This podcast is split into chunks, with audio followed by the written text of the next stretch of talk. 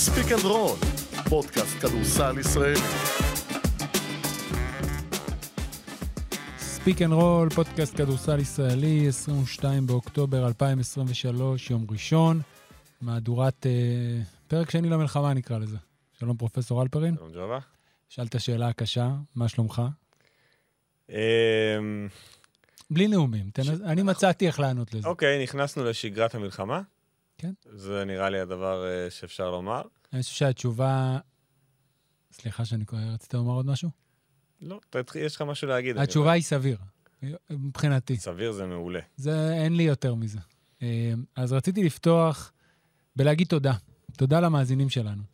כי אחרי הפרק הקודם שהקלטנו, שגם לא חושב שהסתרנו את הדיסוננס שלנו בלהקליט ולדבר על כדורסל, אז גם קיבלנו באופן אישי כמה תגובות ממאזינים שמאוד אה, גרמו לנו להרגיש טוב לגבי הפרק, וגם אתמול, שחזרתי מהמגרש עם אחד הילדים, אז עצר אותי בחור בשם רוני קלינובסקי. ופחות או יותר חזר על אותם דברים ו... ואמר שזה עוזר, וההודעות שקיבלנו, אז, אז תודה לכולם. זה המעט שאנחנו עושים, גם יותר מזה אני רוצה להציע, אני מניח שתתמוך ביוזמה. אפשר שהוא גם מתישהו לעשות פרק. אה, אם יש לכם שאלות וסתם בא לכם לדבר, ואתם רוצים לדבר, עולים. כן, אתם רוצים לדבר על כדורסל, בזה אנחנו מבינים, אלפרין מבין בעוד קצת דברים חוץ ממני, אני לא מבין בשום דבר אחר. אני יכול לתת אה, תמונת מודיעין. אה, כן, יש עוד כמה דברים שאתה באזורים. בתמונה, אז אנחנו, אם יש היענות, מה שנקרא, דאמו לנו, תתייגו את החשבון של Speak and Roll, ונעשה את זה, בכיף. כן, זה... אם זה יעזור, אפילו לאחד, שניים, זה יהיה נהדר. אנחנו נהיה רונית ועמית של הכדורסל. אנחנו נהיה ג'ובה ואלפרין. טוב, בואו נתחיל אה, לפני, אה, אוקיי, אז ניתן כסיפור מסגרת. שבוע שעבר, אחרי שהקלטנו את הפרק, הפועל תל אביב רשמה ניצחון בוונציה במשחק החזרה שלה לשגרה, אם אפשר לקרוא לזה שגרה. מכבי תל אביב מפסידה במשחק הראשון בוולנסיה ורושמת ניצחון דרמטי בפנתנאיקוס, נגיע לכל זה בהמשך. בואו נתחיל במעין, אה, יש לנשיא ארה"ב נאום מצב האומה. כן. אז בואו נתחיל במצב אומת הכדורסל, כרגע מבחינת הליגה. אחת הסיבות גם שהגענו לרפרנס הזה, זה שהיום קראתי באתר ערוץ הספורט, שמנהלת הליגות בכדורגל התכנסה, והכריזה על איזשהו תאריך יעד, שמבחינתה, כל עוד פיקוד העורף יאפשר, זה התאריך יעד שאליו מכוונים. הם נתנו שניים. אחד ל- לליגת העל 25 בנובמבר. נובמבר, נכון. 25 ל- ולאומית 17 בנובמבר. בנובמבר. אמת. אוקיי, אז אני אגיד לפני שבכלל, אמרתי לעצמי, 17 בנובמבר? רגע, למה הכנת רק לך קפה? זה טעות שלי. אתה בבקשה. יכול לקחת אותה אם אתה לא, רוצה. תודה. יש לנו עוד יום ארוך ביחד. אה, אני אכין לך אחר כך, בסדר? אה, 17 בנובמבר, בלאומית יש קבוצה שאין לה בית כרגע. קוראים לה קריית שמונה. אני מדבר על כדורגל כרגע, לא שם, שם כרגע את הכדורסל כן. בצד. כי שם לפחות יש התייחסות לעניינים. כן, אבל אסור להם לשחק. אסור, אסור להם להיות. פינו את, ה- פינו פינו את את העיר. התושבים, כן. אז אוקיי, אני לא מבין את זה, אז זה היה נראה לי מוזר. אמרנו, טוב, בואו נבדוק עם המנהלת של הכדורסל, האם גם להם יש תאריך קונקרטי, אנחנו זוכרים שבוע שעבר אמרנו, איגוד הכדורסל הודיע במהלך הפרק. שלושה שבועות, שני, שבועיים, שלושה לפני, שיהיה תאריך, הקבוצות יחזרו להתאמן, ואז בעצם. אז לפי גורמים במנהלת הליגה, התאריך שעליו מדברים היום, נכון להיום, וזה חשוב להדגיש את זה, שאין מה לעשות, אנחנו במצב שכל יום הכל יכול להשתנות, ה-11 בנובמבר, שזה עוד מעט. גם לליגת העל בכדורסל יש קבוצה שלא יכולה לשחק לדעתי בבית שלה, לפחות אחת, זו גליל עליון. אי אפשר לשחק בכפר בלום עכשיו, זה אומנם לא בגבול הלבנון, אבל זה מספיק קרוב כדי שנקרא לזה במקרה של אסקלציה או הסלמה בצפון, זה מיד הופך להיות אזור קרב. אז זה אחד. שתיים, כרגע הקבוצות, אוקיי, אז שאלתי, אז איפה ישחקו? אז התשובה הייתה לפי הנחיות פיקוד העורף באותו זמן. זאת אומרת, את, זה, אני מנסה להבין אם אתה הבנת, זה בעצם מכוונים לבועה. אז זה מה שאמרתי. אני אומר לעצמי, אוקיי, בועה, נגיד, יש מקום אחד שאפשר לשחק בו בבועה כיום, וזה אילת. זה אנחנו זוכרים גם בימי הקורונה, זו הייתה אחד, אחד מהתרחישים שעלה כל הזמן. עכשיו, אם אתה רוצה לשחק באילת, אתה צריך לשלוח שם 13 קבוצות בליגת העל, שיש שם אולם אחד להתאמן בו ואולם אחד לשחק בו. זה מעט, זה לא תל אביב. שאתה אומר, אוקיי, אם הייתי מעביר את הפסיליטיס מתל אביב לאילת, אז אתה יכול גם לייצר, שם מספיק אולמות, ולייצר אימונים, ו- ואיזושהי שגרה, וזה גם די הגיוני. כי באמת, יחס, שוב, כרגע אילת היא לא במלחמה הזאת, כן. היא בחוץ. תראי, יש עוד אזורים בין, אה, בוא נגיד, בין הצפון, או מישור, ממישור החוף הצפוני וצפונה, ו, ובין תל אביב, יש עוד אזורים. מבחינת מתקן, נגיד, האולם בחדרה, על פניו קצת יותר מתאים. אולי אפשר לפזר בשרון, אם הולכים לכיוון הזה, אבל אני אגיד לך מה מרגיש לי. על פניו לכדורסל, ועוד פעם, לא לקחתי, לא בדקתי עם כולם לעומק, יש לנו איזה, אבל... קודם כל, זה שהכדורגל הודיע היום איזה משהו, זה כבר נותן לו, וסליחה שאני משבח אותו, אבל זה היה ככה גם בקורונה, הם, בגלל שזה ענף, מה לעשות, יותר פופולרי, יותר זה, יותר קל לו להוביל. הייתי שמח לאיזושהי הודעה, יושבים, נפגשנו, זה אחד. שתיים, יש על פניו שש קבוצות ישראליות, חצי ליגה שמשחק באירופה. זאת אומרת, אלה שבע. קבוצות... שבע? שלוש יורופ קאפיות. אה, שלוש, נכון, שבע. יותר מחצי. כי שש וחצי. אוקיי? שתי קבוצות כבר משחקות. זאת אומרת, חברו. השלישית, הפועל ירושלים, כבר מתאמנת. הרביעית, הפועל חולון, יצאה היום לקפריסין כדי לחבר את הקבוצה שלה בחזרה. עוד שלוש קבוצות מהיורופ קאפ ממתינות. הן באמת ממתינות כאן. הן באמת ממתינות לתשובה כדי להתגבש חזרה כקבוצה. או שלא. או שלא, אבל בוא, נ- לצורך הטענה שלי, נניח שהם מחכים. זאת אומרת, אתה יכול, אפשר לנסות להניע מהלך להחזרת הליגה גם דרך הקבוצות האלה. זאת אומרת, יש יותר מחצי מהקבוצות שהן כשירות, אז אולי אפשר להתחיל איתן, לתת לקבוצות האחרות עוד זמן להתארגן, כי אנחנו שומעים על זרים. היום נועה פופלינגר כותבת שג'ו צ'ילי, היו שמועות שהוא סיכם קבוצה חדשה, וטל פנחס, יושב ראש הפועל אילת, אומר אין שחרורים. שמענו גם, היא כתבה על אה, קריס בנקסטון עוד בשבוע שעבר, שעלה אחרי הפרק, ואני בטוח שזה ימשיך חושב ש- ללוות אותנו. אוקיי, אז רגע נדבר לפני אז, המצוי. אז רק לסיים את, ה- סליחה. את המשפט. אז אפשר לנסות להתקדם. צעדים קטנים, זה לא אומר כלום, אנחנו במצב מלחמה, יכול להיות שכל תוכנית תזרק היא לפח לא עוד רגע. אבל גם למשל, בעולם שלנו, גם כהורים, כבר מיום רביעי-חמישי התחילו, אתה יודע, כל ההודעות האלה התחילו לך גם בפרק, מתי חוזרים שבוע הבא, ב-X זה, ותמיד הכל הוא בכפוף להוראות פיקוד העורף, נכון. ודברים יכולים להשתנות. נכון. אז גם פה, 11 ל-11 נשמע לי מופרך, זה עוד 19 יום. כן. זה מאוד מוקדם. אבל גם לקבוע תאריך, גם להשתמש בקבוצות, גם להבין מה קורה. אני מבין שיש פה גם הרבה גופים. זאת אומרת, זה לא רק עניין של החלטת מנהלת הליגה, כי יש פה את איגוד הכדורסל, ויכול להיות שהוא פועל מול פיבה, לארח במקום מסוים, וזה אזור בעלויות, ומול הממשלה, זה מצב מורכב. אני לא מתיימר לתת פה איזושהי עצה. זו חוכמה מאוד קטנה. אבל אני חושב שיש כל מיני רעיונות שקיימים. אפשר לבדוק אותם, אולי בודקים, אבל גם להוציא החוצה שיש דברים שקורים. כשאתה מוציא החוצה, אגב, וזה מה שאני אגיד, למה אני חושב שהתאריך הזה הוא... זה המינהלת, למה היא מכוונת לשם. כשאתה מוציא החוצה 11 ל-11, אתה מדבר לשחקנים הזרים האלה, ואתה אומר להם, תראו, אנחנו עוד שלושה שבועות חוזרים לשחק בכדורסל. זה הצד החיובי של הדבר הזה. כל עוד יש פה טילים, ומספיק טיל אחד ביום, אני לא רואה פה אף שחקן זר שמסכים לחזור לשחק כדורסל בישראל. באמת, ודיברנו על זה גם בפרק הקודם, מה שאנחנו יודעים, ומה שאנחנו אומרים, אנחנו שולחים את הילדים שלנו לבית ספר כשיש מרחב מוגן, ואנחנו מודעים שהם ילכו למרחב מוגן במהלך היום. אבל זאת החלטה שלנו, כי אנחנו יודעים שזאת השגרה החדשה. אני לא בטוח, או יותר נכון, אני בטוח שלא, שהזרים הללו, שהם לא חלק מהדבר הזה, לא יחזרו לפה אם עדיין יהיו טילים כאן, או אם המלחמה לא תיגמר ולא יגידו, אוקיי, יש הפסקת אש. המלחמה, לצערי, בתחושה שלי לא תיגמר עד אז, אבל אני מניח שזה אילת עונה על הצורך הזה. אולי הפתרון, עד כמה שזה קשה ומבאס, אולי הפתרון הוא בחו"ל. ברור שהפתרון הוא בחו"ל, אם- אבל זה, ברמה העניין. כלכלית זה המון כסף. אבל זה העניין, אם שבע קבוצות כבר בעצם יהיו, נגיד כולן מקבלות תשובה חיובית מהיורופ קאפ, כן. ושבע קבוצות מעתיקות את הפעילות הרצופה שלהם, השגרתית, לא, שג... לא טוב, היומיומית שלהם, מחוץ לישראל. אז כבר שבע קיימות. אפשר להתחיל. האם בודקים, אוקיי, אנחנו יודעים למשל שהזרים של הפועל חולון הם בקפריסין, והפועל ירושלים נמצאת בבלגרד, ומכבי תל אביב התאמנה בהתחלה ב... אה, הפועל תל אביב, סליחה, השחקנים שלה היו באתונה. זה המקומות, פחות או יותר, גם שמזכירים ומדברים עליהם, אומרים מה הם פרסם כלפי כל קבוצה. צריך להתחיל לבדוק ביחד. מה זה אומר? יש עלויות, למשל, סתם מבחינת מפעלים אירופיים, שהיו יוצאות גם ככה. האם אפשר למזער אותם? לדוגמה, אה, אמנם זה אה, עלה באיזו שיחה שניהלתי, אבטחה. כשאתה מארח פה בארץ, יש לך הוצאות אבטחה, נכון? אם אתה מארח בחו"ל, ומישהו לוקח את זה עליו, אולי לא. יש כמה וכמה אופציות. צריך לבדוק אותם ולהבין, ולנסות להתקדם. וכנראה שהפתרון הקל יותר לביצוע, לא אומר כלכלית, אבל קל יותר הפקתית בעולם, בעולם המושגים שלנו, הוא בחו"ל. כי עם שש קבוצות, שבע קבוצות. עכשיו, יש קצת זמן עם השבע קבוצות האלה, כי המפ... אוקיי, היורוליג הוא בכלל עד מאוחר, היורו-קאפ הוא לפחות, הפועל ירושלים, הפועל תל אביב, אם היא עולה מהשלב הזה כבר עד איזה פברואר, והפועל חולון והפועל ירושלים הם עד איזה דצמבר.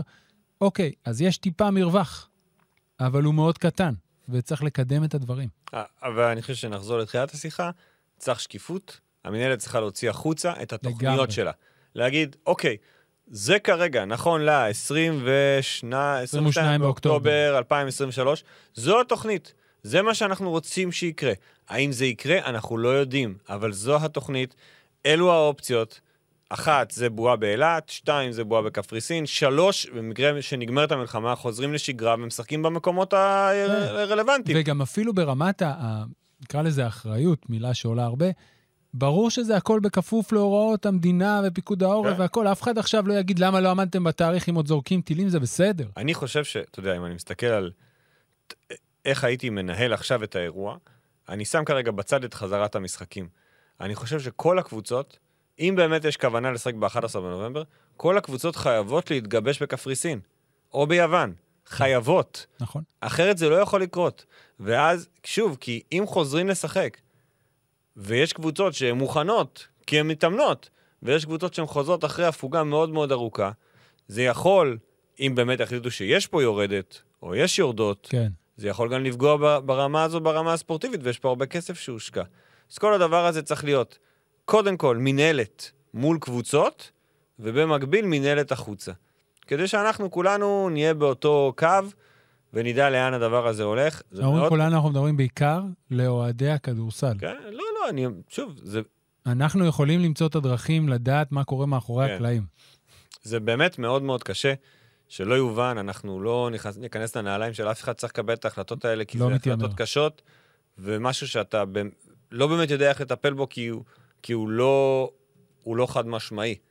זה לא שיגידו לך, אוקיי, אה, עוד שבועיים נגמר, אז אנחנו יכולים להמשיך כרגיל. לא, אתה לא יודע מה יהיה. אה, כמו כל דבר בחיים שלנו, אבל מכיוון וכן, אני, אתה יודע, אתה שומע את זה מה, מהממשלה, את אה, אנחנו הולכים להיות שם תקופה ואנחנו צריכים לנהל שגרת מלחמה. וזו חלק משגרת המלחמה, בצורה כזו או אחרת. אז שוב, אנחנו נמתין לאיזושהי הודעה רשמית של המינהלת, ומשם נתקדם. מי כן משחק? מי כן משחק? שתי קבוצות התל אביביות. שלנו, אה, מכבי תל אביב והפועל תל אביב. מכבי תל אביב שיחקה, כמו שאמרת, שני משחקים השבוע, ואני אתחיל מש... שבוע שעבר. שבוע שעבר, ואני אגיד, אני אתחיל מ... שוב, אה, נגיד שיש היום גם פרק של יורוסטפ פוד, כן. יורוליג, אז יכול להיות שהם ייגעו בזה גם, אבל אנחנו ניקח, אני אעלה נקודת שאלת גג. מכבי תל אביב שיחקה טוב השבוע? לא, חד משמעית. חד משמעית. שיחקה פחות גרוע ביום שישי מאשר ביום רביעי. אה, אני לא חושב שהייתה איזושהי ציפייה הגיונית ממישהו של מישהו שמכבי תל אביב תשחק טוב. יכול להיות שהייתה ציפייה ריאלית לנצח, גם בשם הרצון לעשות טוב לכמה וכמה אנשים, וגם בגלל לצבור עוד ניצחון. אבל אחרי שאתה יוצא מסינק כקבוצה, ברמה הפיזיולוגית, ברמת הכדורסל, ברמת הכימיה, פלוס כל הדאגה בגלל המצב, אתה לא יכול לצפות שאנשים באמת יעלו ויתנתקו לגמרי ויהיו חזרה מסונכרנים. למכבי תל אביב גם, אני חושב, מהבחינה הזאת היה איזשהו אה, כרית קטנה להישען עליה או לשים עליה את הראש, כי בגלל שרוב השחקנים המשיכו. אז יש הרבה דברים שאתה יכול לקצר, אבל בטח בשבוע כפול, שאתה גם עושה חשבונות, רוטציה, עניינים, דקות, נוצרים לך הרבה הרכבים שלאו דווקא שיחקו ביחד שנה שעברה. נגד ולנסיה זה היה משחק באמת לא טוב. נגד פנדינקס היו כמה דקות שהקבוצה נראתה יותר טוב, אבל זה היה גם פעולות, אני לא רוצה להגיד אישיות, זה לא שיחקו אחד על אחד, אבל דברים מאוד קטנים בין שחקן אחד לשחקן שני, בין שלושה שחקנים הכדור הולך ויוצא, שגרמו לה לנצח וכמעט גם לאבד את המשחק. ולנסיה ממש לא הרגיש כמו משחק כדורסל, לא. הרגיש, גם, גם האווירה, בעקבות העניין שם עם האבטחה והעובדה שהקהל של ולנסיה, אולי אפילו די בצדק מבחינתו, לא רצה להיכנס לתוך ההרפתקה הזו, ופשוט העדיף לא לבוא, אז כל האווירה, עם ה... אתה יודע, עם הדיכאון הדי כללי שאתה רואה ששורה מעל מכבי תל אביב ומעל הספורט הישראלי ומעל המדינה הזאת, ממש לא הרגיש כמו משחק כדורסל. לא הייתה גם שפת גוף של כדורסל. וביום שישי נגד פנטינאיקוס, טיפה יותר. טיפה הרגישו קצת ש... כן. יכול להיות שזה גם השפעה של הקהל באתונה, אתה יודע, זה, זה אולם, זה משהו אחר. כן, אתה יותר דרוך. אתה יותר דרוך, אולי זה התאמן, לא יודע, מישהו... הייתה אווירה של כדורסל, ו, ובאמת בוולנסיה, אתה יודע, שוב, יש שני שחקנים שהשבוע הזה ראינו אותם בשני המשחקים, והם משמעותיים. אחד זה לורנזו בראון, והשני זה בונזי קולסון. שהם, אתה יודע, בטח בונזי, שהוא הוא שחקן השבוע מבחינת המספרים שלו, 20 נקודות וחצי, אתה יודע, שחקן שהגיע בשנה שעברה ואמרנו, אוקיי, ייקח לו זמן, יתקל...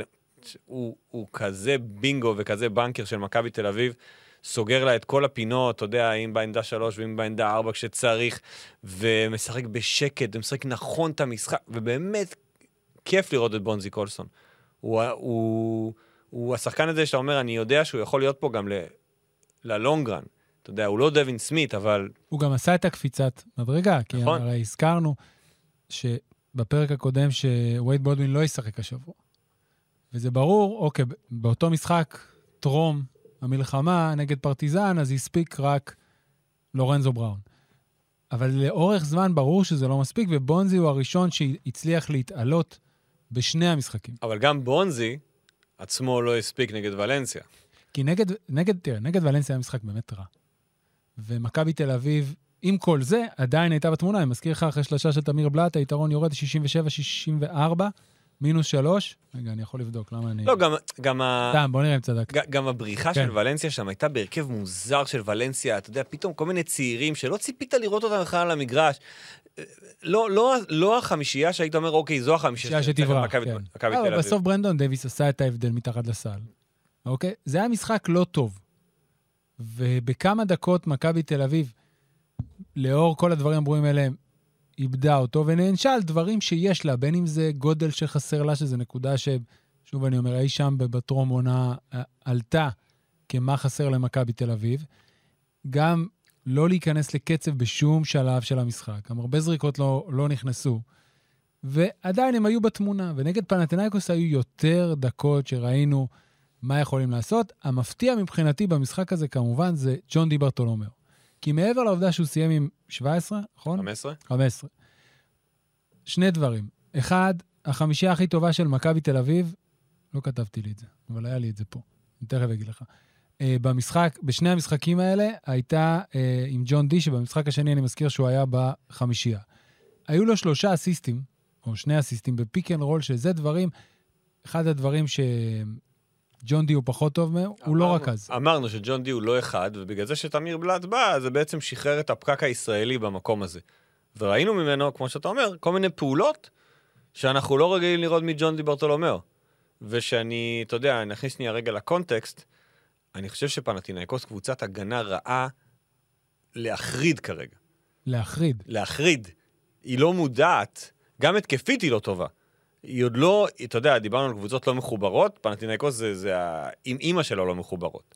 כן, היא לא יודעת, היא לא לא עושה. כלום בהתקפה. כאילו, חוץ מזה שיש להם שחקנים, אה, אתה יודע, טובים, אבל מבחינה קבוצתית הם, עוד, הם, לא, הם לא קרובים להיות מוכנים לעונה הזו.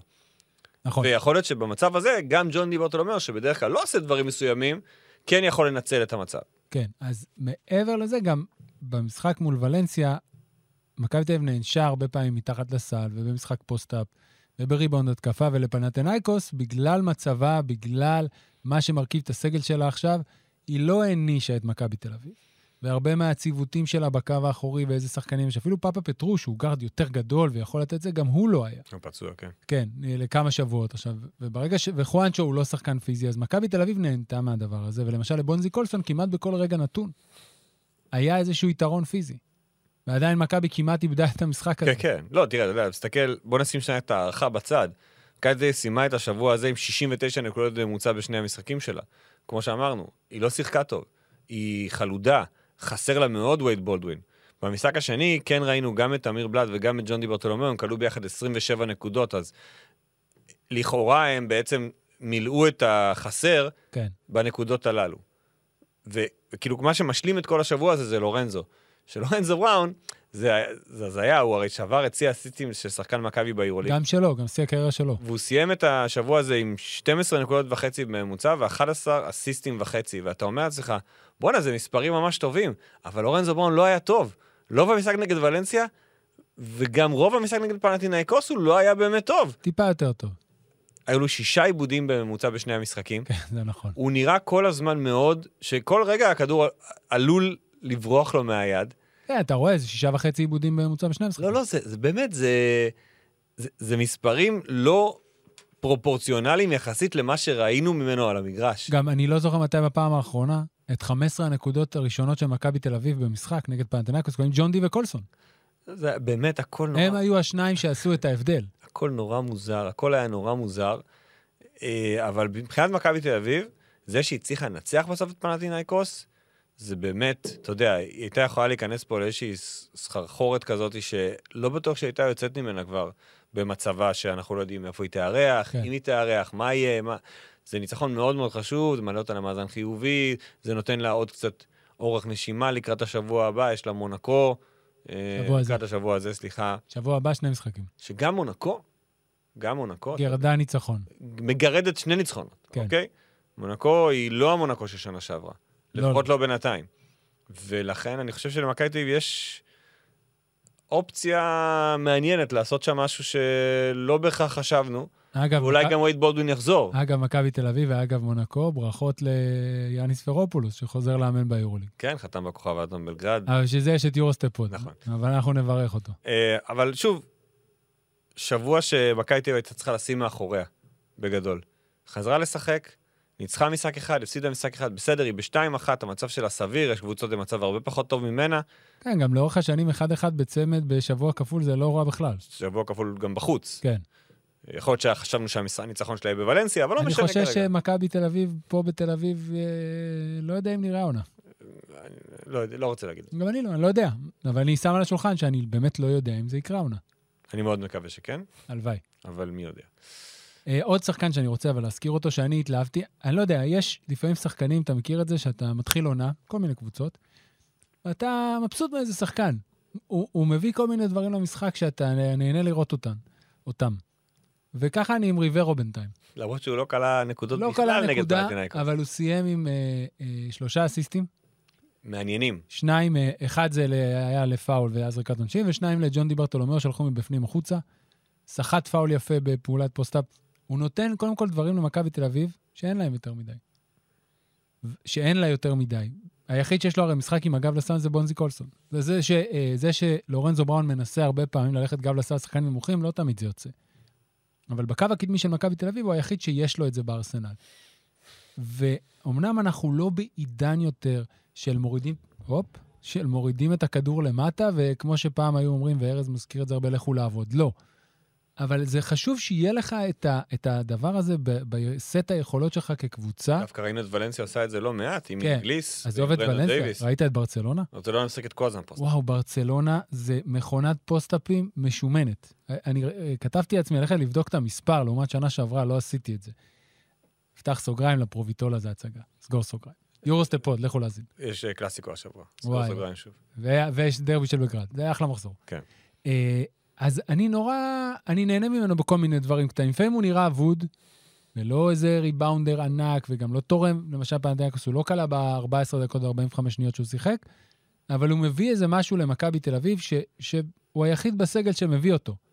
והוא מראה ידיים טובות, והוא מראה יכולת מסירה, ואני ממש אה, ארצה לראות איך הוא זה. במקביל, שאני מקווה שרומן סורקין יהיה קצת יותר טוב. הוא נראה לי קצת אבוד, אבל עוד פעם, אני, אני עושה הנחה נוכח כן, המצב על נכון, הכל. נכון. אמ, יום לפני, מכבי תל אביב, זה היה ביום שלישי, הפועל תל אביב מנצחת את ונציה בחוץ, היא בעצם הקבוצה הישראלית הראשונה שחזרה לפעילות, וגם שם ראינו מספיק פעמים משחקים של ונציה בבית, ש- האווירה הייתה מאוד מאוד מנומנמת, כן, נקרא לזה ככה. הופתעתי. כן, אני הייתי חושב שזה ייראה אחרת. אה, זה שוב, אולי זה גם, אתה יודע, גם נוכח האווירה ונוכח ענייני האבטחה והכל. אבל אה, הפועל תל אביב מצליחה לעשות את הדברים שמכבי תל אביב לא הצליחה במשחק הראשון שלה. והיא מצליחה לעשות את זה גם עם רבע אחרון טוב, אתה יודע, דווקא במקום שהיית אומר, אוקיי, הם לא שיחקו הרבה זמן, אז אולי פה הם יפלו מהרגליים, אבל הפוך. 29-17 הם ניצחו כן. ברבע האחרון. שוב, ראינו גם, אתה יודע, כל מיני... דיבר, דיברנו על מהלכים אישיים, אז מה ניצח להפועל תל אביב בסוף את המשחק? כל מיני תנועה ללא כדור. כאילו, הפועל... ונציה לא...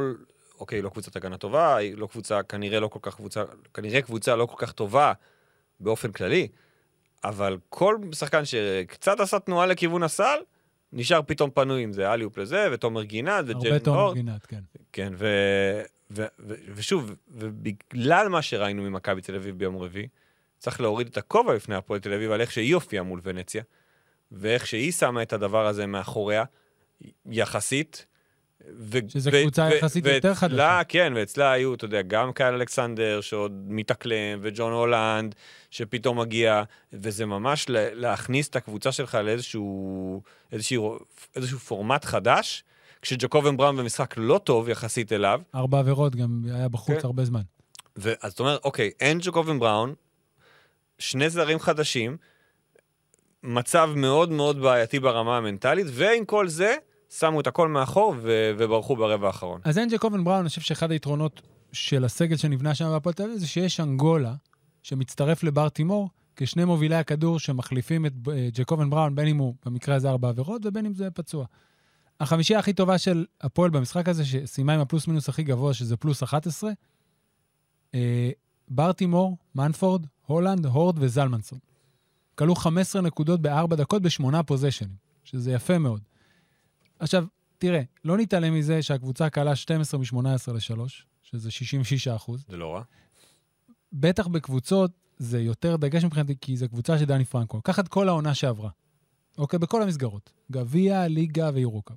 הפועל תל אביב קלה 7.9 שלשות ב-30, בקצת מעל 38 אחוזים בכל הניצחונות בכל המסגרות, לעומת 6.4 שלשות ב-31 אחוז בהפסדים. הכמות די זהה, 20.7 בניצחון, 20.8 בניצחון. ואז מגיע משחק שהיא קולעת 12 מ-18, אז הסיכוי שלה להפסיד הוא כבר יותר קטן, ספציפית לקבוצה הזאת. זה דבר אחד. דבר שני, אה, ג'ון הולנד. הוא באמת, שהזכרנו את זה פה, שוב, הכל מתערבב לפני ואחרי, אבל הוא יכול להיות אקס פקטור שהוא מביא משהו שאין לשחקנים, לשחקני החוץ האחרים של הפועל תל אביב. וזה היה הפיזיות וההגנה. השחקנים שהולנד שמר עליהם במשחק, כלו בשתיים מחמש מהשדה, הוא כפה עיבוד אחד וביצע שתי עבירות. והרבה פוזיישנים הגנתיים יותר טובים של הפועל תל אביב באמת היו בהרכב הזה שנמצאים גם הורד וגם הולנד וגם שהולנד- מנפורד. הולנד פה הוא בארבע או בשלוש? שלוש, שלוש. הורד היה בארבע. וזלי או קייל אלכסנדר כן. בחמש? אוקיי. אז ברגע שיש לך את הורד והולנד ומנפורד ובר תימור, גם בחוץ יש לך לחץ על הכדור. יש גם שחקנים, הרבה פעמים אתה צריך להגיע הרי ברוטציות, באיך אביב שומרת על ה pick and roll מהסוג הזה או מהסוג הזה, או עם שחקן שיוצא, והם מגיעים יותר.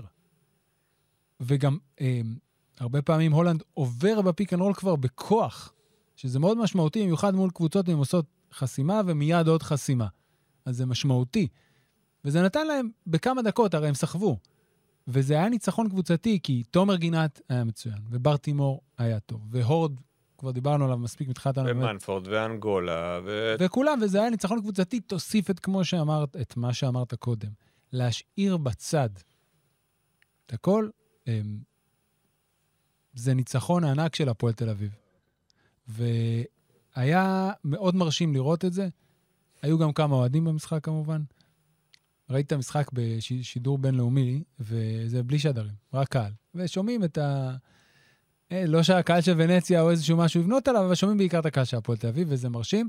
ועכשיו נראה, אם פעם שעברה רצינו לראות מהשתי קבוצות האלה ספציפית, והקבוצות שעוד יבואו אחריהם, איך שמים בצד את כל מה שקורה, עכשיו יהיה מעניין לראות את התלאות. זאת אומרת, הפועל תל אביב סיימה משחק, מילאנו נסע מיד לגרמניה, נמצאת בהמבורג, ותתאמן עד המשחק שהוא ביום רביעי, כמדומני. אה, לא זוכר אם רביעי או שלישי, אבל... לא, שלישי, שבוע הבא זה רביעי. אבל צריך להגיד שלפחות בנוגע להמבורג, זו יריבה מאוד מאוד נוחה. היא כנראה, או לא, היא אחת הקבוצות הכי חלשות ביורו-קאפ.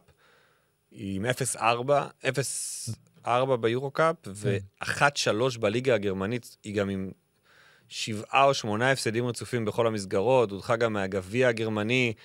אה, גם מובסת בליגה, אתה יודע, כן, הפועל תל אביב צריכה לנצח. ראיתי את הסגל, אין שם משהו שאתה אומר, אוקיי, זה, זה לא משהו שאמור לאיים על הפועל תל אביב ביום נתון, אבל מכיוון והפועל תל אביב איבדה את הבית, והיא בעצם, אנחנו כבר שבועיים לדעתי בחו"ל, אז זה כבר משהו שממשיך. כן. עכשיו, רק לה, להגיד משהו, מכבי תל אביב עשתה אחרת. אחרי המשחק ביום שישי, הזרים נשארו באירופה, הישראלים חזרו לישראל.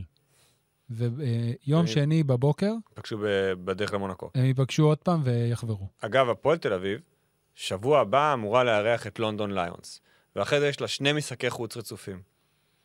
עדיין הם לא החליטו, הם מחכים לתשובות מהיורו-קאפ, איפה לארח? האם הם מארחים, או, או שהם מחליפים.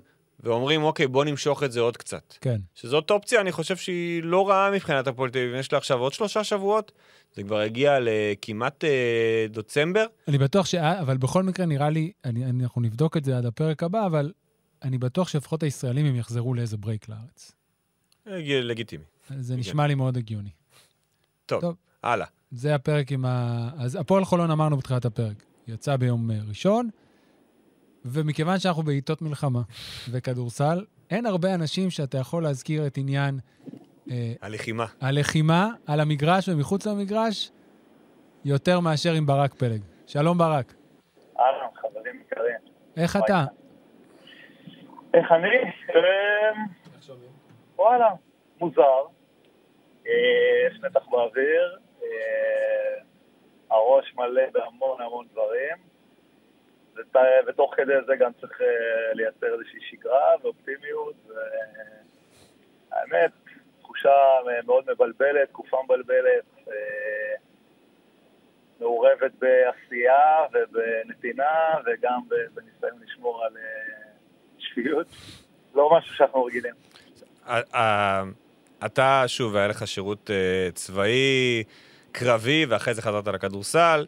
אה, בתקופה הזו, אתה עדיין חלק מצה"ל בצורה כזו או אחרת? קודם כל כן, אני, איש מילואים ואני כבר כמה שנים אחרי שנות המילואים, אבל אנחנו ביחידה, כולנו מתנדבים הרבה יותר שנים אחרי.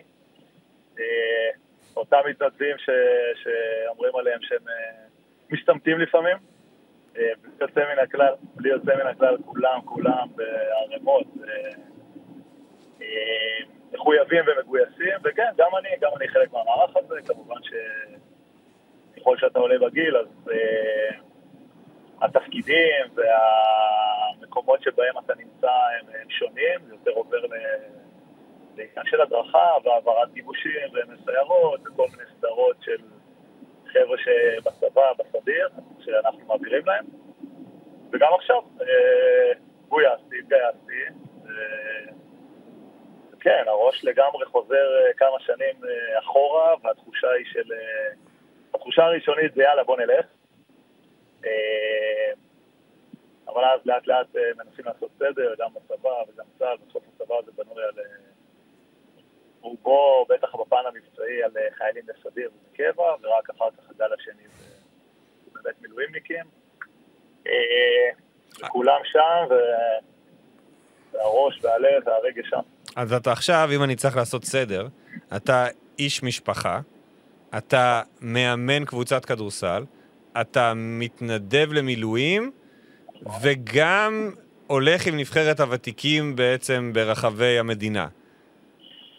כן, זה משהו שהצלחתי להגיע אליו רק היום לצערי. אני, באמת, בעשרה ימים הראשונים, מי שהתחילה המלחמה, ממש מיום ראשון לפני שבועיים, גויסתי לטובת איזשהו מערך שדי מדהים, אני חייב לציין שהקמנו, שהקמנו ביחידה ל... לליווי ותמיכה אה, מתוך הבנה של החבר'ה שלנו שנפצעו. אה, היחידה שלי חשפה גם אבדות, משהו שאנחנו לא מכירים. אה, לעשרה לוחמים וגם הרבה פצועים. אה, זה משהו שהיכה בנו, בנו קשה, אנחנו, גם אני חוויתי חבריי הקרובים שאיבדתי אותם אה, בצורה כזאת או אחרת, אבל זה אירוע שתפס את כולנו אה, בצורה אחרת. אה, אז די מהר הבנו שאנחנו צריכים לבנות איזשהו מערך שהוא תומך גם לפצועים עצמם, גם למשפחות שלהם. לתת איזשהו מענה של חבר'ה ותיקים, ביחד עם חבר'ה צעירים מהיחידה הסבירה. אה, ואני חושב שעשינו את זה מדהים, אנחנו עושים את זה מדהים, ואני כרגע שם. איך אתה... ו- וכמו- וכמו שאמרת, אני מנסה, מנסה להחיות קצת את הקבוצה שלי של הגליל, שגם פה, באמת, באמת, בניגוד לקבוצות אחרות, שאולי במרכז ובמקומות אחרים יכולות לקיים אימון ביום, כי השחקנים גרים בבתים, צריך להבין שהגליל אה, ריק. אה, אז בדיוק, אין מה, קורה. עכשיו? תראה, נכון לעכשיו, רוב היישובים, בטח הקרובים, אבל זה לאט לאט משחק, אה, מפונים לערים ולקיבוצים, בעמק הירדן, בעמק יזרעאל, בטבריה. כמובן שאנחנו לא יכולים לקיים שגרת אימונים, יש לנו שחקנים, חלק גרים בגליל, חלק גרים בתל אביב, אחד בירושלים, חלק אה, בעמק, חלק באזור אה, השרון. אין לנו בית לבוא להתאמן אליו, אה, להתאמן בו, וגם די הרבה זמן לא ידענו אה, למה אנחנו מתאמנים. יש ניסיונות מטעם פיבה, אנחנו משחקים ביורופקאפ. כן, איכשהו לקיים את המפעל הזה ולהתחיל במשחקי חוץ ולקיים איזושהי בועה בקפריסין. אה, אבל צריך להבין שגם בשביל המדינות שמארחות אותנו, אה, לצורך העניין אנחנו היינו, היינו אמורים אה, לטוס לצרפת היום. התחלנו להתאמן לפני, באמצע שבוע שעבר בניסיון טיפה לחבר חזרה את החלקים, הזרים שלנו היו באתונה. אה, זה באמת מוזר, ואז קיבלנו הודעה שבעצם המשחקים אה, נדחים עוד פעם. אה, וצריך להבין שגם לנסוע למדינות כאלה שאתה לא יודע מה רמת האבטחה שם ורמת סיכון גבוהה, זה, כאב ראש שיכול להיות למשטרה מקומית. יש לזה המון המון משתנים, ומצד שני הרצון כל הזמן לשמור על, על החיים של הקבוצה. אז אנחנו מצאנו לנו כרגע את עמק יזרעאל כמקום אה, להתאמן בו, אנחנו מביאים את כולם ל- לפה. ועדיין אה, הרבה הרבה חוסר ודאות, אה, באמת רב הנסתר על הגלוי. בעצם ביורופ קאפ, לפי מה שהבנתי, זה עניין של, אוקיי, הקבוצות שהיו אמורות לארח אתכם, לא רק אתכם, גם את נס ציונה, הן אומרות, אנחנו מבחינת אבטחה, אנחנו לא מסוגלים לעמוד בזה. אני מניח שזה גם קשור למפעל, שהוא מפעל קצת יותר... נכון. הוא לא המפעל הכי חזק, כי אנחנו רואים את הפועל תל אביב משחקת בחוץ, ואת מכבי תל אביב משחקת בחוץ, וגם חולון וירושלים הצטרפו, אז האם, האם זה שווה כרגע במצב הזה, ואני אוסיף, בטח גליל עליון, שאנחנו יודעים שהשנה מבחינה תקציבית היא קצת פחות אה, רחבה מאשר בשנים האחרונות, האם זה שווה את זה? האם צריך להמשיך את הדבר הזה, או להגיד, אוקיי, חבר'ה, אין מה לעשות, השנה אנחנו לא צריכים לשחק ביורוקאפ, ביורופ קאפ. אני חושב שאנחנו בנקודת האיזון העדין בדיוק עכשיו. אה, זה משהו שעבר בראש, אנחנו, גם תדמיינו אותנו, המשפחות שלנו בצפון והמשפחות של השחקנים בגליל והצוות מהגליל, אה, לנסוע עכשיו ולא להיות בבית ולהיות באיזה בועה שלושה או ארבעה שבועות, זה נשמע לנו אה, ברמת ההזוי. ועדיין, זה עדיין באיזושהי נקודה שאולי נצליח להרוויח. כולנו רוצים לשחק וכולנו רוצים להיות חלק מהמפעל. וכן, אנחנו מודעים לזה שבסוף זה המפעל הרביעי בחשיבותו. אה, שום מדינה ולא תצא מגדרה בשביל להביא אה, 70, לא מדבר על 700 שוטרים, אבל גם לא על 70 שוטרים. אה, ואני חושב שעכשיו, בשבוע הקרוב, אנחנו באיזושהי נקודת, אה, נקודת החלטה. אה, אם נמשיך ככה, כבר לא יהיה טעם לקיים את המשחקים, כי הקבוצות יתקדמו, אנחנו גם ככה לא נגיע באיזשהו כושר אה, נורמלי. אנחנו מתאמנים בלי זרים. אה, אני חושב שהשבוע האחרון יהיה שבוע, השבוע הקרוב יהיה השבוע שבו נצטרך להחליט אם אנחנו כן יוצאים אולי לאיזושהי בועה או לא יוצאים, כן פיבה יכולה לקחת על זה אחריות, על אה, להבטיח אותנו גם אם אנחנו בקפריסין או בכל מדינה אחרת. ואם לא, יש מצב, בעצב אני אומר את זה, שנצטרך לוותר אה, השנה הזאת על, ה, על המפעל הזה. אה, בתקווה שהדברים יסתדרו, ואתה יודע, כולנו נעים פה באיזה חוסר אה, ודאות וחוסר שקט. ואני מניח שהשבוע הזה יהיה שבוע שבו יתקבלו החלטות, ויכול להיות שבאמת לא תהיה ברירה, זה מה שצריך לעשות. כמה אתה מצליח לדבר עם השחקנים שלך, הישראלים פה, הזרים שם, והאם כל מה שאתה עברת בקריירה שלך, גם לפני הכדורסל וגם בכדורסל, עוזר לך לתווך להם את זה, את כל הסיטואציה? אני, תראה, הזרים, אני אתחיל בזרים, הם היו באתונה, אז הקשר איתם היה באמת אחת לכמה ימים, ולנסות טיפה לחבר אותם, לא, לא לחבר אותם למה שקורה ומה שעובר עלינו עד הסוף, כי זה יכול אה, גם לערער ולהפחיד יותר.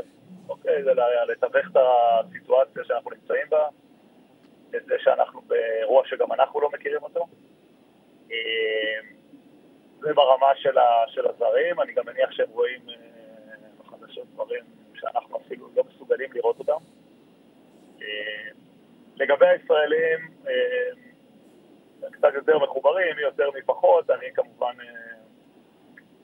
אה, אני מניח שהחוויות ש, שאני חוויתי ועברתי, הן יושבות אצלי במקומות טיפה, על הטוב ולרע, במקומות קצת יותר מחוספסים, ו...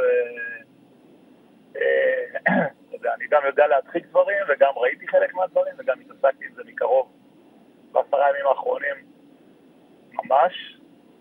אה, וגם פה צריך אה, לראות שלא מייצרים איזושהי בהלה וחרדה מיותרת. אה, וכן, אני יכול להגיד שהם מאוד מאוד דואגים גם למשפחות שלהם, ורק העלינו את הרעיון של לנסוע לשלושה שבועות להיות איזה בועה.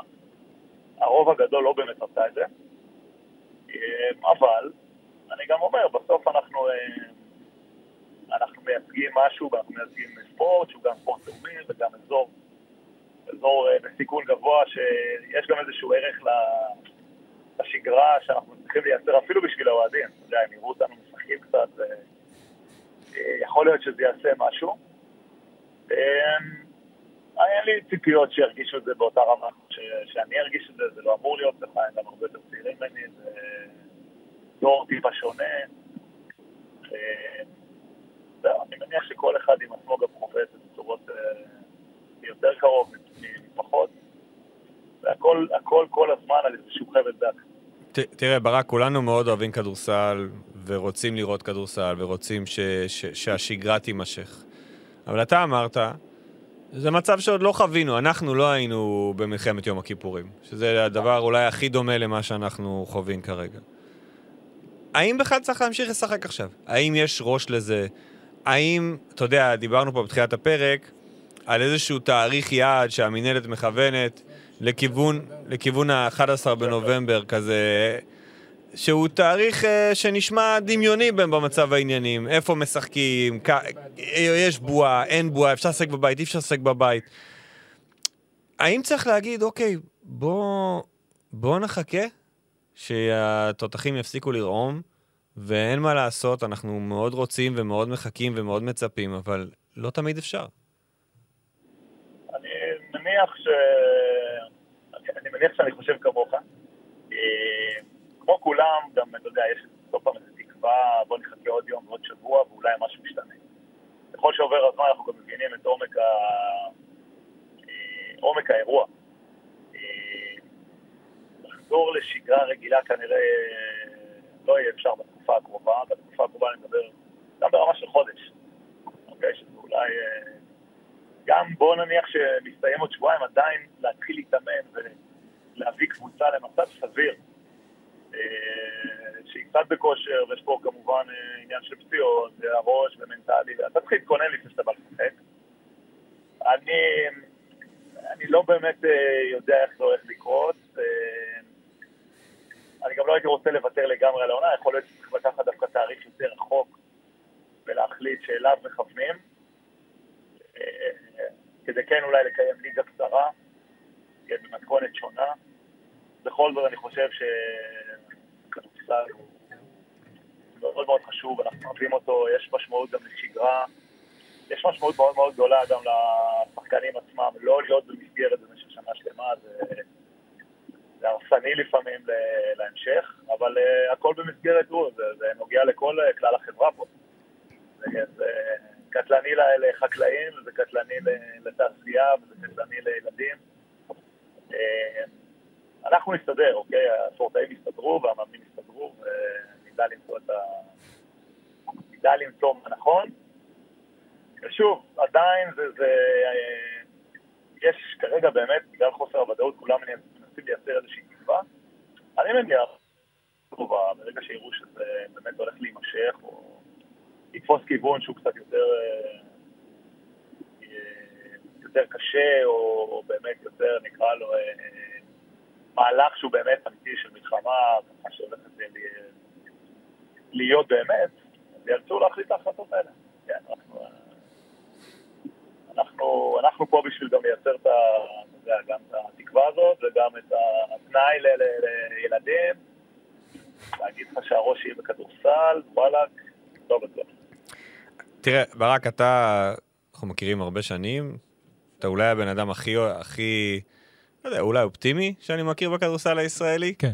אמ, אני רוצה משהו אופטימי. ת- תן לנו משהו אופטימי, זה לא חייב להיות קשור לכדורסל. אה, תראה, האופטימי שלי זה ש... אנחנו נהיה חי... אני כל הזמן בתחושה שאנחנו עושים איזה ריסטארט למדינה. אה, המדינה הזאת חייבת ריסטארט. אה, משהו... משהו קרה, משהו יקרה פה, אנחנו עוד לא ב...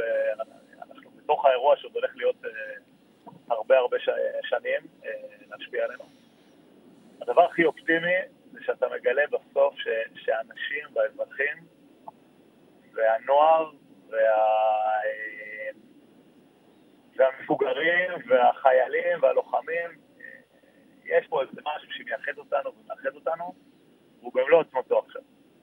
אוקיי, אני רוצה להתחיל להיכנס, אה, גרמה לנו הפוליטיקה שהייתה פה בשנים האחרונות, וכמה האזרחים כל כך הרבה יותר גדולים.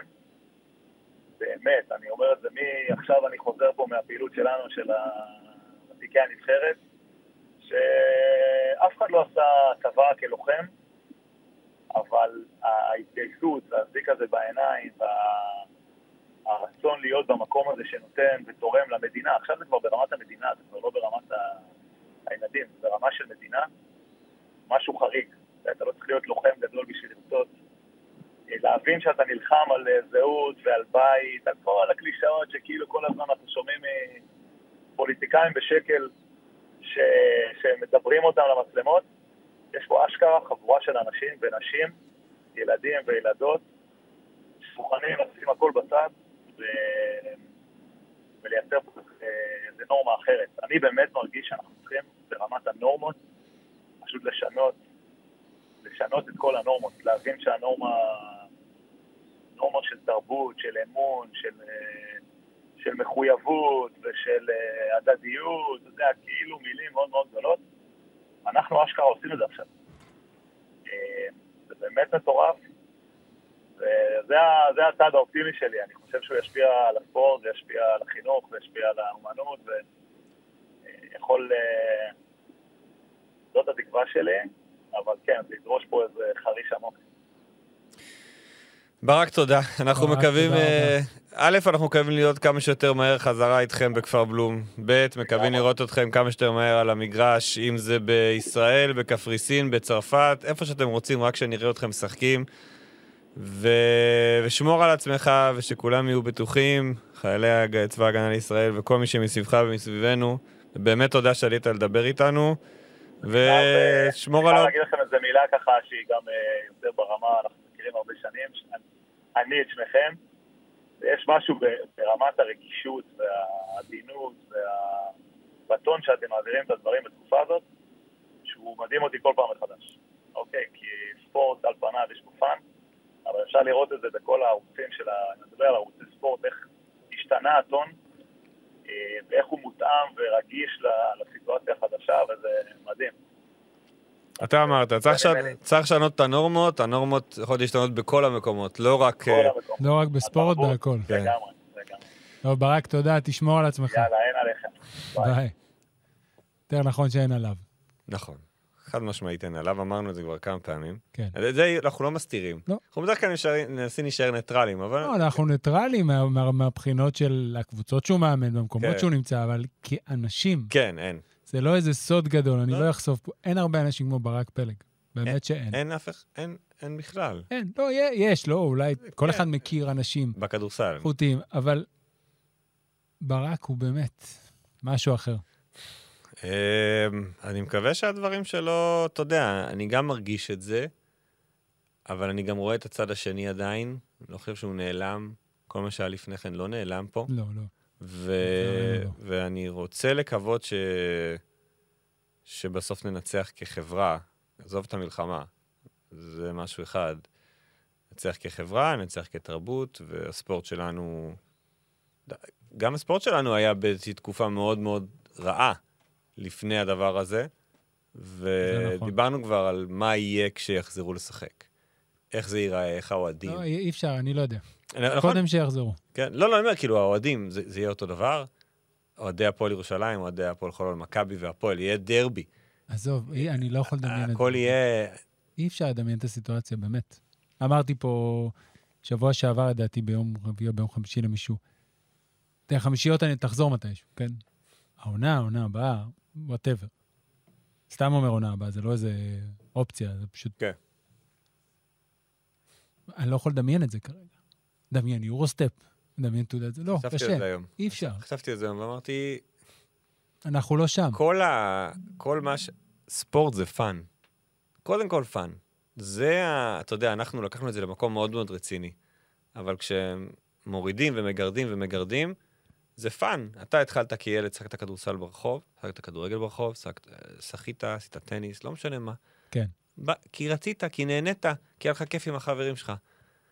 ואוקיי, זה הופך להיות מקצוע, אבל מתחת לפני השטח זה עדיין fun.